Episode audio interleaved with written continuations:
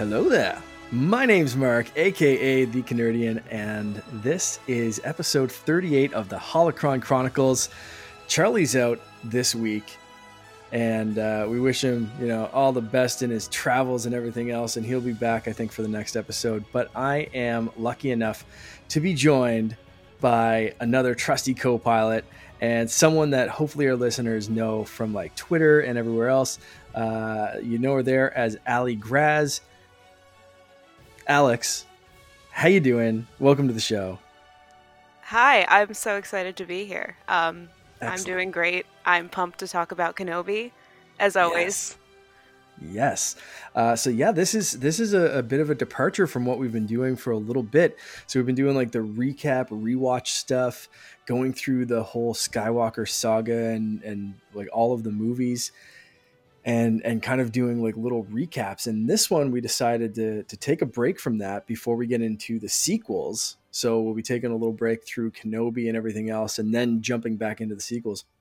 But for right now, we decided let's do kind of a lead up to Kenobi and talk about some important Kenobi stories that maybe not you know were were featured like in the movies or anything. You know, everyone knows like yeah, episode four, like yeah, okay, is a great introduction to you know the ending of Kenobi and like you know help me Obi Wan Kenobi, you're my only hope. And then before we get the the prequels, and uh, and and that's kind of going to lead directly into the show. We kind of get that in between time, but like if you haven't seen the the Clone Wars series, we wanted to kind of of jump into that, and then you know, and, and Rebels as well. So over the next couple of episodes, we're going to be talking about some very important arcs in Kenobi's story, and I'm super happy that you're able to join me for this. I am super excited. I love the Clone Wars. Um, Clone Wars Obi might be my favorite Obi. It's like a tie between that and Revenge of the Sith Obi Wan. Oh, But yeah, Clone Wars Obi Wan is such a great character. yeah, absolutely, absolutely. Uh, th- th- That the characters in the Clone Wars in general are so great because they they have so much time to flesh them out. You know, in in a two hour or even a two and a half hour long movie, you can only focus on one character for so long, and they did a fantastic job. I think uh, you know th- with what they were given. Um, you know, especially Ewan McGregor has ju- just brought so much energy to that character. But like, you're right on. Like that, the the way we got to know Kenobi and Anakin and everyone else in the clone, but Kenobi especially um, was was really, yeah, really in depth and really brought a lot more to that character. And and I, I said the same thing about even the Mandalorian. Quickly became one of, if not my absolute favorite character. But I think that's the benefit of having two seasons of a show that you really get to know that character and spend time with that character, and and you know that just helps that develop. Absolutely. The shows provide so much more than the movies can, and they really add depth to every single character. And I think that they better the movies. I I always loved the prequels, but I had a greater appreciation for them after I started watching the Clone Wars. Absolutely, yeah. Now, before we keep going on the Clone Wars and everything else, um, I want to get a little bit more into your Star Wars backstory. So let's let's get to know you as a character uh, in Star Wars, or at least your your origins in Star Wars. So so how did you first get into the universe of Star Wars? Oh my god. It is a long journey. Um it's always been a part of my life because I have two older brothers and they were kids when the prequels came out. I was born sometime around then. Um and so I just grew up having these older brothers who loved Star Wars. They got lightsaber making kits for Christmas. They would have battles in the backyard. But I didn't really understand it so much. Like they would force me to watch the prequels and I'd be like, I'm four. I don't this is great. I'm four years old. So I grew up knowing it, but I didn't really start watching it until high school. Right. Um and into college and I always liked it, appreciated it. And I want to say like around lockdown, I just really dealt like I dived into it because what else was I going to do? Yeah. And that just planted the seed and my obsession grew. So it's always been in my life, but I wouldn't say it was until like 2020 that it became such a big part of my life. So you mentioned high school and you mentioned going back in lockdown. What what was the drawback? Was it just like, oh, these, you know, Blu-rays or DVDs or whatever are here? Was it like, I guess I got Disney Plus? Oh, Star Wars, right? I remember watching that with my brothers. Like, what was it that brought you back? It was. I don't. I, God, I don't even know. It was like a switch went off in my brain. We did get Disney Plus, so I had a lot of access to it. Um, that tab just stares at you, right? It's just like Star Wars. It's like Disney, Pixar, Star Wars, Marvel. You know, it's just it just like you got to explore all the tabs, right? Absolutely. And I think I also just regressed a little bit into my high school self while I was in lockdown because I was suddenly thrust home from college and like back in my childhood bedroom, back living with my parents. And I was like, might as well become my 16, 17 year old persona again. Right. Right. That's I I kind of felt that same way. I was like, still in my own house, but like was like Animal Crossing for the Switch dropped around the same time that lockdown started. I was just like, I haven't spent like 10 hours a day playing a video game since like freaking high school. Like this is amazing. And it's just like kind of working from home, but like working, you know, like it's just yeah, I just dove right into it and just sweatpants and Animal Crossing. That was a good time. Um terrible, but also kind of like great. yeah, uh, yeah. it was nice not being able to do anything because you had an excuse not bit, to do yeah. anything. but it got real old real quick. Did it ever? Yeah. Um, all right, so that I, I always love like what there seems to be this gap of like people being you know introduced to Star Wars when they were really young and then jumping back into it. So it's it's so interesting to be like you know it just happened. It was just like a, a switch went off in your brain. Where did you start? When when you jumped back in? Did you go right back to the prequels or did you start somewhere else? No, I started in a release order with the original trilogy. Okay. All right. Well, do you have a favorite movie or a favorite trilogy? I mean, the prequel trilogies are my favorite, and I'd say Revenge of the Sith is my favorite movie. But I'm a big defender of the Phantom Menace. I have such a soft right. spot for it. Wow. Okay. What is it about Phantom Menace that that hits you in the in the soft spot feels there? I think it was a great setup. I think every story needs a good setup and even if it's almost like a filler movie in that sense, I mean you get to see Anakin's childhood innocence and it really adds to him becoming Darth Vader. Like even if the script mm. wasn't that great, the overall storyline was. And of course Qui-Gon. Hell yeah. Yeah, absolutely big big Qui Gon fan myself, so can't really argue there. And uh, I I like the Phantom Menace. It gets a lot of shit, but like I I like that movie. It showed like you said shows young Anakin, Qui Gon, pod racing. You can't like come on, you can't argue with how badass pod racing is. One of the best fight sequences in Star Wars in you know the the the ep- excuse me epic fight sequence uh, that we get between uh, Qui Gon, Obi Wan, and Maul. Um, it's yeah, there, there's some filler in there, but like, there's a lot of great stuff too. Absolutely, and Maul was iconic. I mean, he got a total of like six minutes of screen time in the whole film, and that just set the stage. My oldest brother literally went as Maul for Halloween like that year at like nine years old. Nice. So iconic. Yeah, yeah. It, it, it's one of those characters that's kind of like Boba Fett in a way. And I watched, uh, I watched the was it the behind the scenes making of or whatever of Boba Fett that just dropped on Disney Plus. I was watching that earlier today, and thinking about that character and like a few of these like how can Star Wars do this with so many characters? You have Maul, you have like Boba Fett, and th- these characters that have like one or two lines, six minutes of screen time, and it's just like instantly iconic whether it's the double bladed lightsaber the cool boba fett helmet that it's just like i want to know everything but also nothing about these characters to kind of keep them mysterious but like i kind of also want the stories to evolve and, and continue and uh, i love what they did with maul.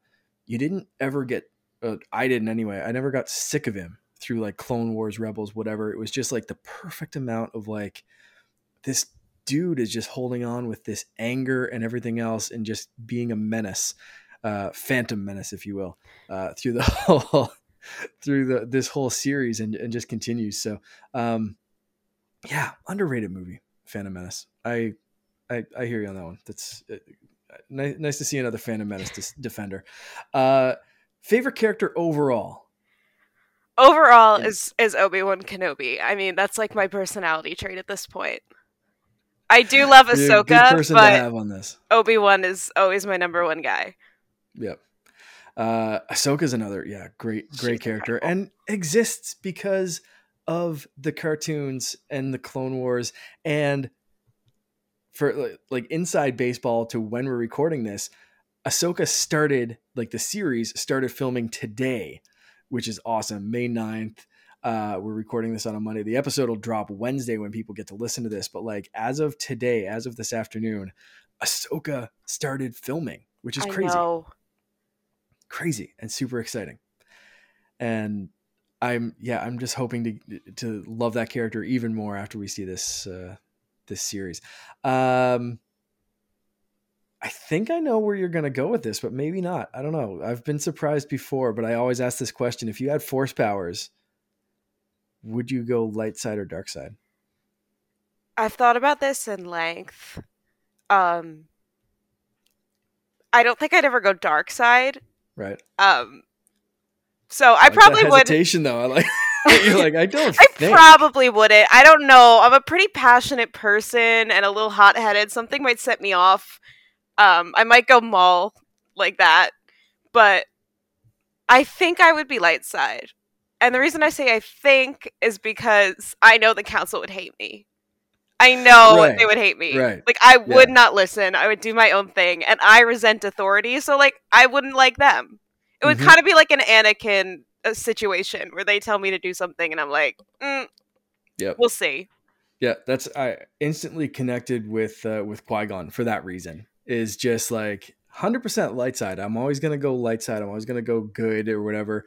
But like don't also don't tell me what to do. So i'm just like you know you just I, I get that that bit of like i'm gonna do things my own way. I'm gonna like do my own yeah. path or whatever but uh very very qui-gon-esque in that in that sense for sure. Yeah i want to do good. I i believe in that you know patience kindness don't hold on to anger but i want to do it my way. Right. Right. I get it i totally get it uh lightsaber color of choice? Green. Um, nice. Yeah, I've always loved a green saber. There's so many cool colors. I do like red. I think it's because red and green are my favorite colors. Okay. But probably yeah, green because I'd be on the light side. So. Yeah. I was gonna say you can't get that red if you're gonna stick to light side, so you might have to go Maul for a little bit. Uh, but then you could you could heal a red crystal, and you, that's how you get the the white the white sabers like Ahsoka has. That's true. So some options there for you if you ever do you go to the dark side and then want to come back. Uh, so good, but yeah, my my default is is green as well. Uh, that's what I chose in Galaxy's Edge, and that's usually my my favorite saber. Like like we talked about uh, Return of the Jedi in the last episode, and like that opening action scene where you see Luke's green saber for the first time is like my peak moment of Star Wars. That is just always if I if you say Star Wars, that is what I think about. So I just that that green saber. Yeah, I have my Luke saber up there, and you can kind of see it. I don't know. I was gonna keep it on, but it made like a really bad glare because of my terrible webcam. But I pretty much always have it set to green. That's great. Holy. I know. I got a cool plug for it and everything, but that's awesome. I love. Is that like one. a NeoPixel? No. Luke uh, um, remake kind of. Thing? I would have. I should have gotten a NeoPixel. I couldn't it's justify so that money. It's really good quality for a baselit. I do yeah. like it a lot. All right, that's awesome. Yeah, it's it's super bright. Uh, like you said, for a baselit, usually like the NeoPixel, like. I know but, uh, that's, that's, next awesome. on my list. Yeah, it always it like when anytime I'm ordering a saber. Um, which also, if you're looking for a saber, anyone listening, uh, go to Level Up Sabers. Uh, they're not level up lightsabers. They just had a little branding change. So level up sabers. I have an affiliate link in the show notes. Give me a little kickback if you buy a saber, which is awesome. Helps support the show. Um, but they do have uh, some some recreation ones, but also like just basic sabers and stuff. Uh, but I also I always anytime I'm looking for a, a lightsaber, it's it's such a tough choice between baselit, which is great for dueling and you can kind of beat the ever loving crap out of, versus a NeoPixel, which is like cool to show, but you shouldn't kind of beat the crap out of it because the electronics go through the blade, which obviously, if you're dinging around lights that are inside a blade, that's gonna break some stuff. So, uh, tough choice for sure. But that's kind of why most of like the the level up saber that I have is baselit because I want to be able to beat the ever loving crap out of it. Yeah, my my current two are baselit. That way I can duel people with either of my sabers. My next one, I'll probably treat myself to a NeoPixel, but mm-hmm. I think they both have their pros and cons. For sure, I want to. I don't know if you've ever seen the the level level up stuff, but uh, Alan does a really really cool like pirate blade that has like a, a knuckle kind of guard over it, and then he has a, a flat curved blade like a pirate sword um, that also has kind of a, a, guard to the top of the saber. And I want that so bad in NeoPixel just so I can be a pirate Jedi and just chill that. on the beach and just just do that. I and love that's that. All I want in life. That is, yeah, I, I kind of need that. Um, yeah, I need to get that blade. uh, I'm just gonna like follow my own links. Uh, okay, last question about you. This is a new question. I've never asked this one, but I've been kind of like thinking about this question to ask people for a bit. So, what is your affiliation of choice when you're watching Star Wars? When you're you're thinking about where you'd like to be in this galaxy? Jedi, bounty hunter, Sith, rebel, pilots. What's what's your favorite kind of affiliation or, or guild uh, in in Star Wars? I am inclined to the Jedi, as like kind of basic and lame as that might sound. I I would probably be a Jedi, but like a close second would be a bounty hunter, just because I think it'd be cool to hang around. People pay me to kill somebody, I do it, and then I just go back to hanging around, and that's my life. I like that. I, I mean, I, I literally just said I'd love to be a pirate Jedi. So hanging with Hondo Ohnaka and doing I would love to hang with Hondo every yeah, day. Hundred percent. Yeah, definitely. Like you want like ask me a Star Wars drinking buddy or something like that. Like Hondo. Actually, every day. I mean, when we were introduced to Hondo in the Clone Wars, he kind of did spike Anakin and Obi Wan's drink. So right. I don't know if I would consider him a great drinking buddy. I don't know yeah. if I can trust him. I yeah, gotta, that's, a, that's a solid point. I'll hold my drink close, but I'll drink right. with him. I'll pour my own drink, but I want to be in the room while he's also having a drink. That's yeah. yeah there. I'm, I'm, glad we got that clarification. Uh, awesome. Well, I'm glad we we got to know a little bit more about Alex and your your introduction to Star Wars. Uh, so thank you for sharing all that stuff with us. Of course. Uh, next, we can't have a Star Wars episode of a star or a, an episode of a Star Wars podcast without talking about some stuff that happened on May the 4th. We didn't have an episode for May the 4th, so this is kind of our catch up. We've had a few days, like I said before, it's the 9th while we're recording this. So we've had a few days to kind of like go over the announcements, see what's up.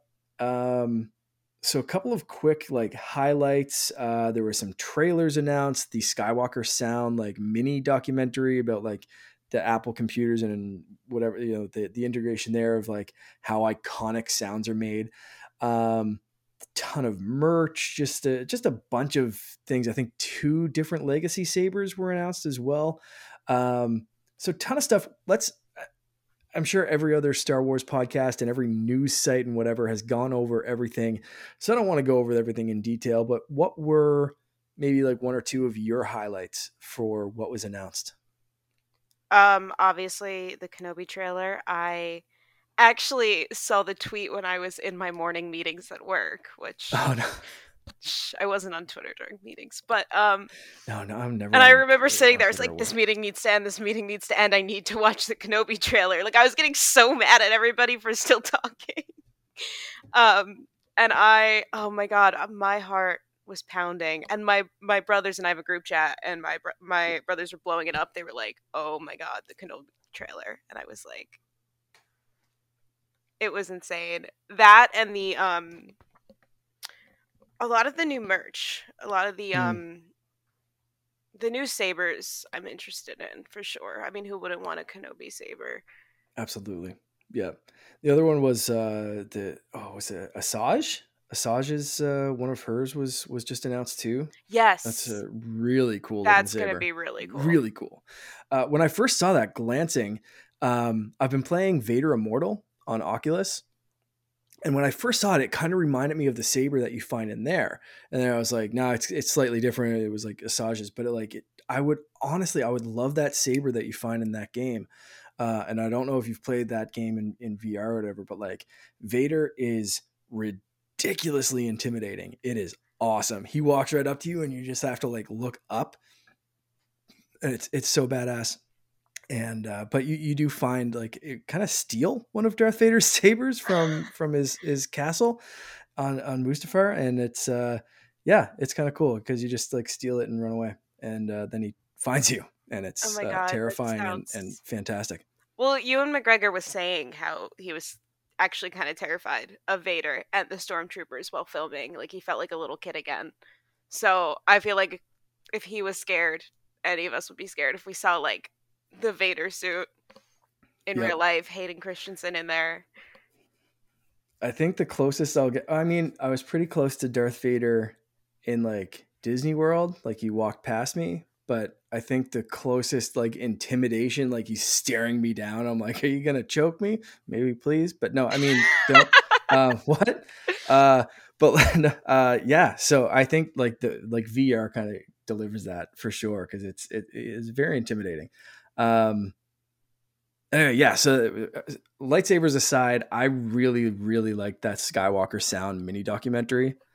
Um, I just think that kind of stuff is interesting because it's a lot of like, I think a lot of people don't appreciate like the work that goes into building those kind of sounds? Because you just hear a sound you hear like a lightsaber lighting or the blasters firing and you just kind of think like oh yeah that's a star wars sound. But you can hear those and instantly identify them as a star wars sound. And that kind of like just detail in sound engineering is is so incredible that you can identify a whole universe by a single sound, whether it's uh, like I said, a ship, a lightsaber, a blaster, whatever it is. It's like it, Star Wars has such an iconic sound library, and it was so cool to see some of the history of that and kind of where it's going and, and build it up through this mini documentary. So that was aside from like the Kenobi trailer, obviously was like the event. Yeah, yeah, that was that was the highlight. But uh, that one, if you haven't seen it, definitely go watch that and uh, and I'd like to hear what what other people were pumped about. I, I mean, I, I know I saw a ton on Twitter and stuff, but uh, anyone in our Discord, if you haven't shared uh, your favorites, um, definitely definitely do that. And anyone that's not in our Discord, hey, join our Discord. Links in the show notes. Um, so there we go. Yeah, that's uh, that's kind of the only news really. I know we kind of brushed past that, but I want to get to the meat of this episode, which is Kenobi. They're not quite at the Maul screaming Kenobi thing, so maybe I'll save the real like Kenobi uh, for the next one. But this one, we're dealing with like some personal stories for Kenobi, and this is the Mandalore plot. We saw this in season two of the Clone Wars, uh, episodes. Should have wrote this down. Uh, 12, 13, 12, 13 14. 14. Yeah. All right. I was going to say 13, 14, 15. So I'm glad you're Close. on the ball because I am definitely not. Uh, all right. So let's just start off with this. Uh, I don't know if you want to like break it down. I don't. I wasn't really breaking it down by episode specifically, but I think like just as I watched them, I was kind of keeping some notes and, and doing some different things. But let's start off, I guess, overall story overview synopsis. What do you what do you like about it? What do you think people should take away from this as a, a story synopsis kind of thing? To Obi Wan's story in particular. Well, I mean, or just like the three. I guess in general. I guess in general, I can take this one if you'd like, and then you can jump in with the Kenobi part of it. So the the I guess overview synopsis of this for anyone that hasn't watched it.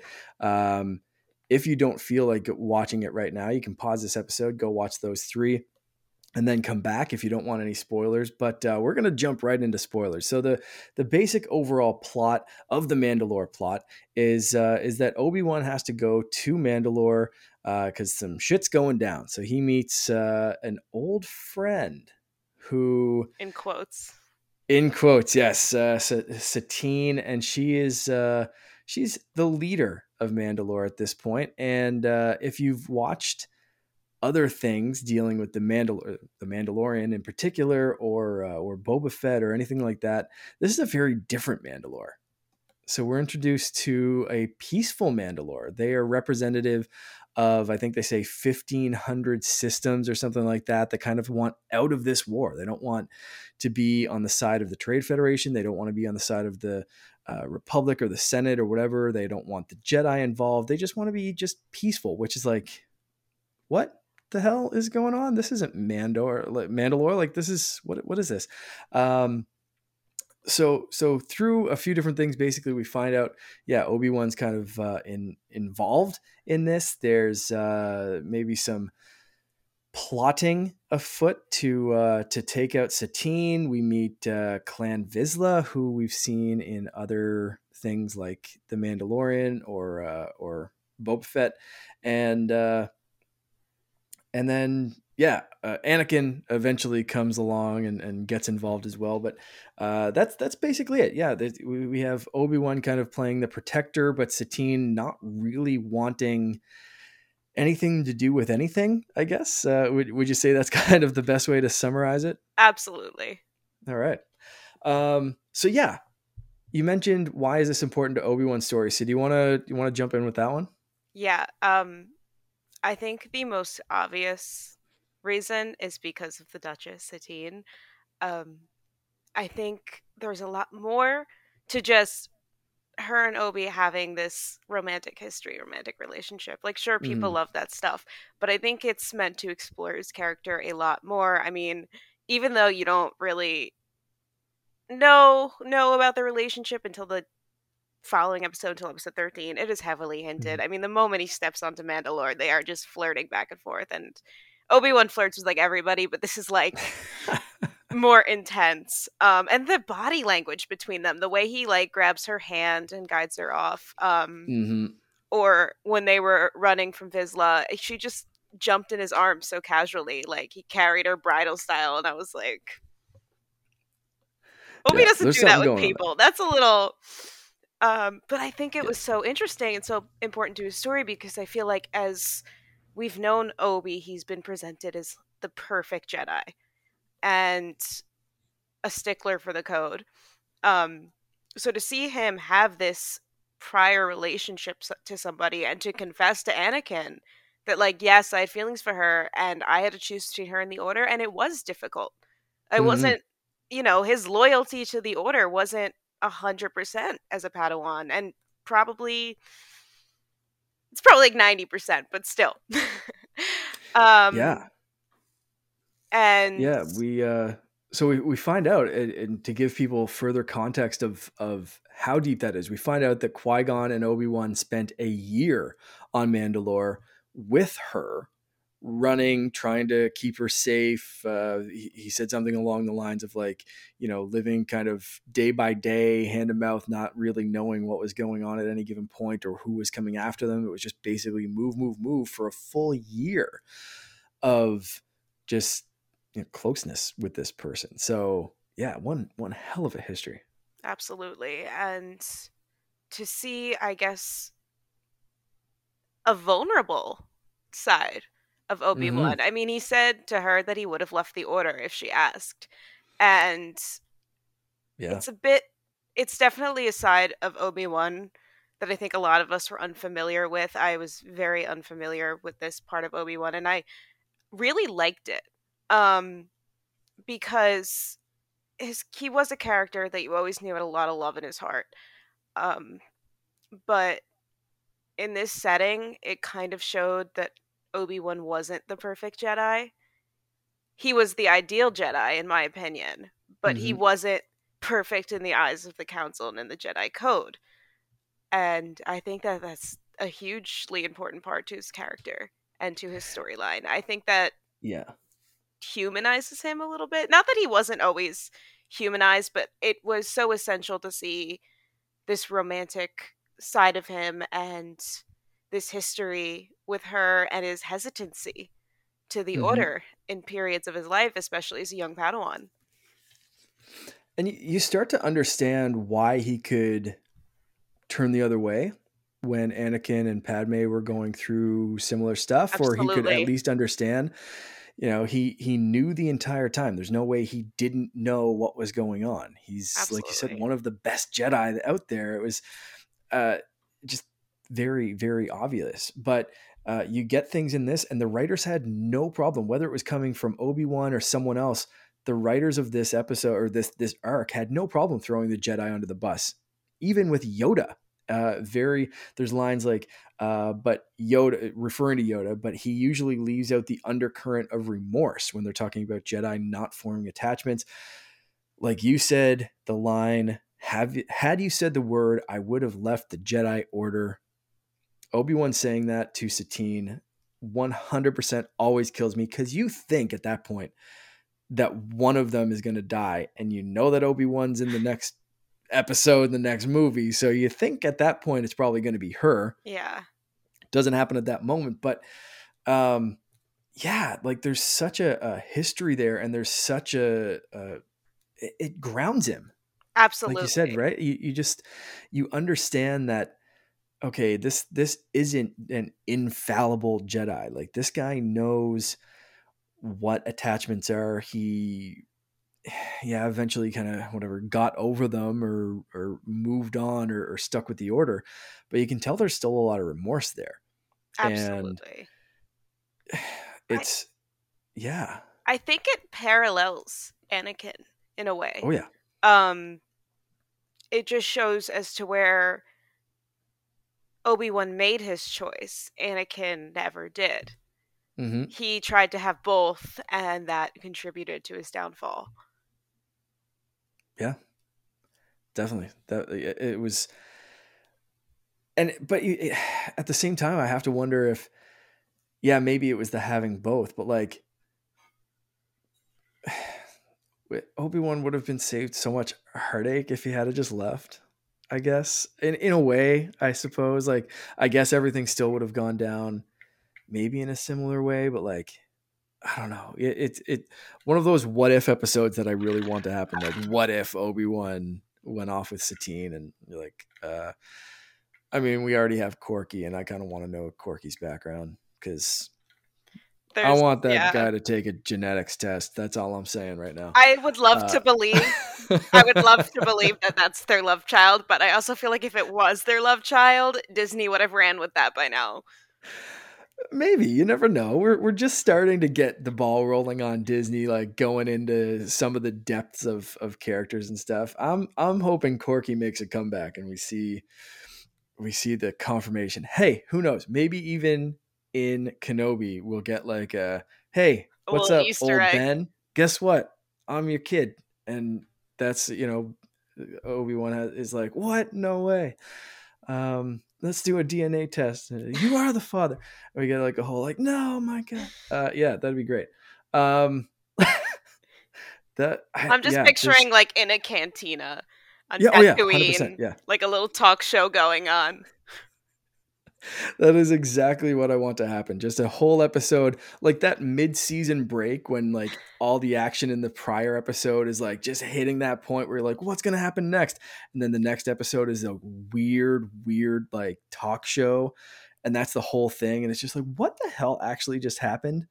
Is this the same show? And everyone hates it on Twitter, but like the two of us just secretly love it because it's exactly what we want just yeah i like that that's uh, 100% if that doesn't happen i'm gonna be very angry we only have six episodes of this to deal with i want them to waste one full episode on korkie uh and and a, a weird uh talk show game show dna test i think we should be, star wars if you need some writers Right here. Absolutely. yeah, definitely, definitely.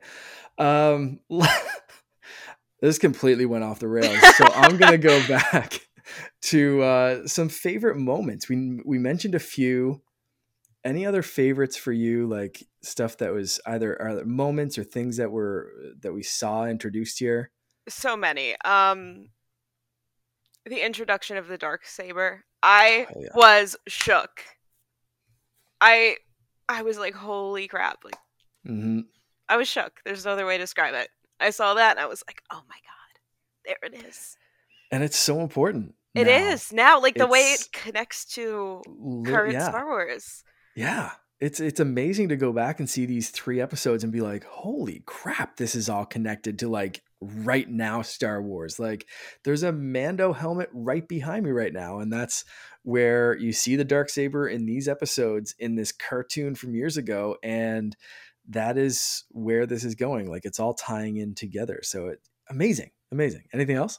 Um, one of my favorite quotes of these three episodes was when Satine introduces General Kenobi as I presume you're acquainted with the collection of half truths and hyperboles that is Obi Wan Kenobi. Incredible introduction. Yeah. You cannot like just so cutting instantly and just tells you everything you need to know about her her thoughts on Kenobi, her thoughts on maybe the entire Jedi order. Because if he's the perfect Jedi or at least a model Jedi like 100% like you know everything you need to know about this character and her feelings in that biting incredible line so perfect Absolutely. And that entire episode, one of my favorite things was just Anakin lurking in the background, like knows what's going on. Mhm. Teasing Obi Wan. Just has that look on his face. I love that. Yep. Speaking of Anakin, one of my favorite scenes, favorite moments, um, just because of what it kind of foreshadows in this is you you do like you said you you get this playful Anakin in a sense of like like shame shame I know your name like you know that kind of Anakin of like I know what's going on like all right cool. You ignore what I'm doing with Padme I'll ignore what you're what's what's going on here. But then at the same time you have this Anakin who has zero problem just shish kebabbing some dude from behind cold blood and it's this epic standoff and then it just like yes that was the outcome that kind of needed to happen this guy needed to die but anakin just did it and it was just no like hesitation through the chest. zero hesitation straight through the chest and afterwards was just kind of like yeah okay cool absolutely. you guys want shawarma like what what I think about that all the time. Like I think about that scene at least once a week. And partially because of Obi-Wan's reaction where he was just like like you expected more of a scolding. He was just like Anakin, probably shouldn't have done that. And I'm like, we're just gonna let that go, Obi. Of all the things you've yelled at Anakin for, we're just gonna let it go that he, no hesitation, stabbed a man through the chest like that. I mean, that is not the Jedi way. hmm Um, and I, I did think that was a bit foreshadowing. And when I went back and rewatched that episode, I swear on my life, like I replayed this scene three times as Merrik's body falls to the ground. The score that's playing, you literally hear like dun dun dun, like one little part of the Imperial March. I thought I was crazy. I had to replay it five, three to five times. I was like, am I hearing things? But there's and there's a lot of music in the Clone Wars that if you listen Mhm. closely, it takes bits of the Imperial March, like in scenes Oh, with. Anakin, and that was one of them. And I was speechless when I realized. Yeah, that's amazing.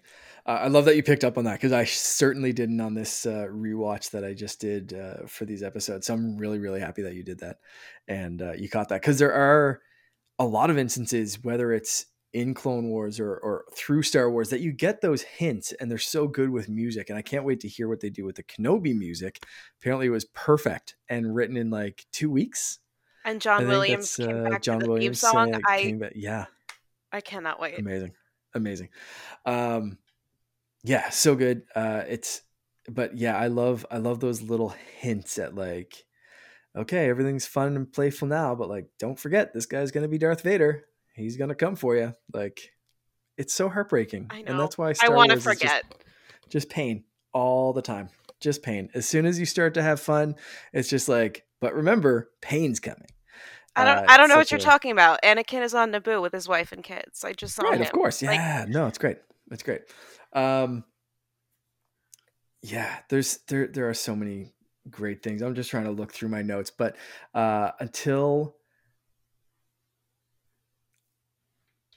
yeah, you know what? I'm just going to move on to the the next question that I have here, which is, do you think we're going to see threads of this pop up in Kenobi, aside from obviously our Korkie episode? Do you think there's going to be some stuff from this, whether it's Obi-Wan just kind of reflecting on all the shit that has recently gone down because this is a few years after Order 66. He's isolated, looking over Luke, but seems to be some conflict there. Obviously, in the trailer, we saw some conflict with uh, with Uncle Owen, some like burning conflict there. you know, like like you trained his father. Like, like, you trained his father. Yeah. Oh God, savage. Um, so do you think we're gonna we're, we're gonna see any of this like a reflection on should i have left the order reflection on the stuff that happened on mandalore does he does he uh you know is, is, is anything from this arc going to come back and and haunt or bite him in the ass or, or are we going to see this at all possibly um because he does blame himself for Anakin's downfall and I think there's a part of him that might think, you know, if I if I left the order, none of this would have happened. Um, we're gonna get Clone Wars flashbacks. That's confirmed. And Mandalore played such a crucial role in the Clone Wars that I wouldn't be surprised. But I can't. I don't know for sure. Like, we'll definitely get those Clone Wars flashbacks. If any of them will include Mandalore, um, the Kenobi book I'm reading, he talks to Qui Gon a bit and he does bring up Satine. So maybe they'll do something like that in the hmm. series. Um, I'd be surprised if we saw her in a flashback, though. I don't think I'm expecting that. Ooh, yeah, that'd be interesting. But I very interesting. Yeah, I don't think I'm expecting that either, but it would be cool. Also, with the way so many so so many of these um shows, I mean, you have the Mandalorian, and then you have the Book of Boba Fett, which was like another season of The Mandalorian. I wouldn't be surprised if they try to contribute a little bit of Mandalore. Just it's it's got to keep up with the theme. Yeah, absolutely, absolutely. I and that was going to be my next question. Do you think we're going to see this in other bits of Star Wars? And I think I think you answered that, and I think we've been talking about that a little bit. Of like that is modern Star Wars in a lot. Like the threads that started in this arc whether they connect directly to, to the Kenobi series or they just get continued in stuff like Mandalorian, Book of Boba Fett, wherever else that stuff goes. Even Ahsoka, we we might see some some hints of that kind of stuff because of um because just because of the the ghost crew that I'm expecting to be possibly in there. Um if if she know, shows up in Kenobi, I think I would cry. Oh man, yeah because but also the idea of her living the rest of her life never seeing Obi-Wan again and the mm. only time she sees Anakin again is when he's Vader like that would break my heart. Like if she thinks that Obi died in like order 66 or something I couldn't live with that. Mhm and I mean we know she's around because we've seen her with Luke uh and we've seen her in you know in the the after after Return of the Jedi. So we know she she is she's around. So yeah, I guess we could get a, a hint of what what is she doing right now. I mean, yeah. she was at this point she would have been maybe kind of working for the Ghost Crew, or that's probably even a couple years after this, wouldn't it be? I think so. I'm trying I think to think was, of timelines. She, uh, maybe it's like give maybe a little bit after. I know I'm trying to mm-hmm. think of mm-hmm. the timeline too. Um, I do know that Ahsoka tried to reach for Anakin in the Force following Order 66 and never could. Um, so I would like to believe that she tried to reach out to Obi-Wan mm. and at least knew he was alive. Yeah, I'm really curious. Yeah, now that you say that, I wonder if if we'll see her in this. That'll be interesting. That'll be very interesting. Uh, any other notes about uh, about this this arc? Why why you love it? Why you think Star Wars fans should uh, should care about this? Why it's important? I think a big one, which we kind of touched on before, was how Satine, her pacifism and her. Forgetting the word. Uh, uh, okay. Satine. uh, Satine's pacifism and the way she was so against the war stands in such sh- sharp contrast to everything else that we had seen in the Clone Wars thus far, and to mm-hmm. what we know generally, um, especially at that time.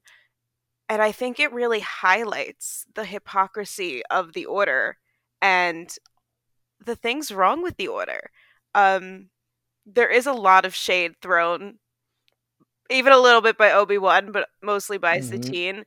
She found a way to make me, when I first watched this, make me realize like the fault in the war and the fault in Obi Wan and Anakin participating in this war. Like she definitely highlighted how the Jedi have strayed and how their political loyalty, even though they're not supposed to be involved in politics, has caused them to stray from their beliefs. I mean, they were supposed to be keepers of the peace, and now they're war generals. That's mm-hmm. yeah. She she called the whole thing, and basically, without saying it, she said like, "You're being manipulated." Right? Like she called it before anyone else really did of like you you are all being manipulated you're being coerced into this war you're being turned into warriors instead of peacekeepers and after this like Obi-Wan really should have started to investigate the the puppeteer because clearly something was behind the scenes someone was doing more and i don't think if memory serves me correctly we really got an obi-wan that obviously we didn't get an obi-wan that investigated enough because he didn't solve it before everything went down with palpatine. He didn't avoid order 66 or, or solve any of the problems that that came up later. But to me, everything that happened here, especially with his personal connection to Satine, um, you know, I think we see again that little bit of fallacy in Obi Wan. We're supposed to see him as like the perfect Jedi, but we're starting to see those little cracks and his his human side of of being fallible and and just being like, yeah, something's fishy going on. Anyway, and again, where are we off to next?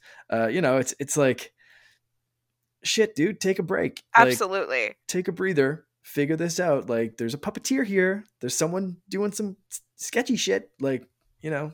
I guess part of it probably thought like, oh, it's it's on Dooku, probably. Right. Yeah. Um, which wasn't entirely wrong. I mean, the Death Watch responded to Dooku. Um, it was interesting to me how at the end of episode 14, when Satine cleared her name and proved to the Senate that Mandalore doesn't want soldiers, doesn't want to be involved in this war, and they can handle this on their own. That mm. Dooku kind of just like dropped the Death Watch. That was it. Yeah. And everyone just moved on. It was like, okay. And I, I also wonder if, I mean, part of that was definitely the Jedi's fault and the fault of the war that Obi Wan didn't investigate it further because he didn't have the chance. Um, they so very quickly would ship him out somewhere else because apparently Anakin and Obi Wan and Ahsoka were the only Jedi that could fight in this that's war. yeah. um, yeah, that's all. And that could also be part of Palpatine's doing because everybody knew. I mean, Obi Wan was astute. He was intelligent. He was loyal to the Order and if he if any of these jedi could catch on to it it would be him mm-hmm. and i i wouldn't be surprised if there was also palpatine orchestrating so much behind the scenes to keep obi-wan busy i mean i i believe that part of the reason anakin's downfall happened is because obi-wan Anakin and Ahsoka split up. I'm not blaming Obi Wan and Ahsoka. I think so many things mm-hmm. went wrong, but I can get onto the theory that if the three of them just stuck together and if Anakin trusted them, he might have never fallen. Yeah. Oh, yeah, for sure. Oh, there's that pain again. There we go. uh, so one one last thing before we go is we we have talked about how this ties into modern Star Wars, the live action stuff, the Mandalorian. Uh, one thing you'll notice in this episode is that no one's really wearing helmets, or at least they don't. They're not afraid to take them off. Uh, so one thing that I mentioned in you know when when we were preparing for this is you know I, I kind of thought out loud in the documents uh, you know when did the helmet rule come into play but you kind of cleared that up a little bit so can you share that for anyone that might go back and watch this uh, what what have you found about the the Mandalorians and and their helmet and you know it, obviously Din was part of the Children of the Watch, which we can kind of assume is a religious cult. Death Watch. That's a super crazy, uh, strict religious cult. Um, so what what have you kind of found? Yeah, so I was curious about that too. So I was looking it up and I was doing some reading, and the idea is that Din is a child of the Watch, and they prove their devotion to the creed by never removing their helmets as to where a lot of the Mandalorians that we see in Rebels and the Clone Wars, who always take their helmets off no problem, are native Mandalorians by blood. They were born there. Um, so it's a possibility that they don't need to prove their de- devotion because of their bloodline, mm. as to where someone like Din, who wasn't born on Mandalore and was brought in to be a child of the Watch, he was taught to prove his devotion by never taking off his helmet. I mean, we don't know for sure, but I think that's an interesting theory. Mm, for sure. Yeah. I'm really curious to see where Mandalorian season three picks up now that he's been kind of you're a Mandalorian no more, but like he has a dark saber. So like, can he take his helmet off now if he wants to, or does he like? I, I don't. It was so weird where they left that off with Boba Fett. It's just like, come on, dude, you're the ruler of Mandalore. Like she can't tell you you're not a Mandalorian. You can tell her she's not a Mandalorian. Like kick her out. Absolutely. Like in my brain, I'm like, he's dead. He can do whatever he wants. But he is connected to House Vizsla. Like he has a right to the dark saber. Mm-hmm. So he's dead. He can do whatever he wants. Damn straight. Yeah. He'll bend the rules. It's fine. I think so. I, think it's going to be interesting to see. And and again, I love how this this little arc. I, I rewatching it, just kind of like, man, there's so much that was like the seeds are planted right here to what's going on in in other shows. So absolutely, really, really cool. and rewatching it changed my perspective a bit too. The first time I watched it, I was like, oh my god, Satine is so annoying. And then I watched it again, and I was like, wait, she's got a point. Like, yeah. she kind of knows what's going on. The first on. time I was so blindly loyal to the Jedi and to Obi Wan and Anakin that I was like, shut up, Satine. And then I watched it again. I was like, yeah. Oh, you know what? I admire this woman. She's she's got a point. I take yeah, back what I said. She knows what's going on. Like I said, she sees right through the bullshit. She cuts right through the bullshit, and uh, yeah, I, will tell you, man. She she's uh, she's very convincing in her in her convictions uh, to the point where you know she told Obi Wan to shave his beard, and I'm like, man, man, maybe I should shave. I don't know. That's uh, she's convincing. She's I I she's, disagree. She's I agree with her taste in men. I think she's got great taste in men. I think she's terrible taste in facial hair. I think everyone looks better with the beard. Personally, it's a teen right, girl. Well, I don't know. Good to know. Yeah, yeah, good good to know. Uh, team beard. That's that's good. I I. I I did shave while I had COVID. I shaved for the first time in like a couple of years. So now this is like a few weeks grown back. I'm like, yeah, there it is. All right, I'm I'm back. Um, Got to keep so you yeah, warm it's, it's, up in Canada. Exactly. Exactly. Um, it's yeah, I, am very much looking forward to the summer. Uh, but that's I think that's about it. Before we start talking about the weather, that is a good place to wrap up. So Alex, thank you so much for joining me. This is a, a great chat to get to know a little bit more about Kenobi before his show comes out. Uh, can you please tell people where they can find you on the internet? Of course. Um, you can find me on Twitter, TikTok, and Twitch under Alligraz, A L L I G R A Z, and on Instagram as Alex Graziano, they uh, somebody else took Alli Graz. I'm really upset about it. I want We're it back. Gonna get those per, th- those people, yeah. But yeah, for sure, we'll come after them. And on my Twitter and stuff, I have a uh, card with my links to everything as well. So excellent, excellent. I'll, I'll provide some show note uh, links as well, so people can just click there and, and find all your all your links as well. Uh, so once again, yeah, thank you so much for for coming on. This was awesome. Thank you for having me. It was a lot of fun. I would love to do it again. Excellent. Yeah, we'll we'll definitely have you back for sure. Uh, so for for Charlie and uh, and myself, you can find us. Uh, Charlie is the C three, but you have to spell it all out. So C E E T H R E E. Uh, am at the underscore CaNERDian on Instagram, uh, Twitter, Twitch, TikTok, pretty much everywhere. I think uh, I, I got that that one. Um, and I always think of changing it, and I'm like, nah, that's too much hassle. It's it's everywhere. Um, and you can find everything that the Secret Friends do over at secretfriendsunite.com or at Secret Friends U on Twitter. Thank you so much for listening, Rex. Play us out. This podcast is part of the Secret Friends Unite podcasting network. Visit secretfriendsunite.com for more great shows, articles, news, reviews, and more. Secret Friends Unite podcasts are available on Apple, Google, Spotify, and other podcast services around the world. If you'd like to be part of the conversation, you can join us on Facebook or our new Discord server, or follow at Secret Friends U on Twitter. Please subscribe to Secret Friends Unite on YouTube and visit our merch store at teepublic.com. Just search Secret Friends Unite. Thanks for listening.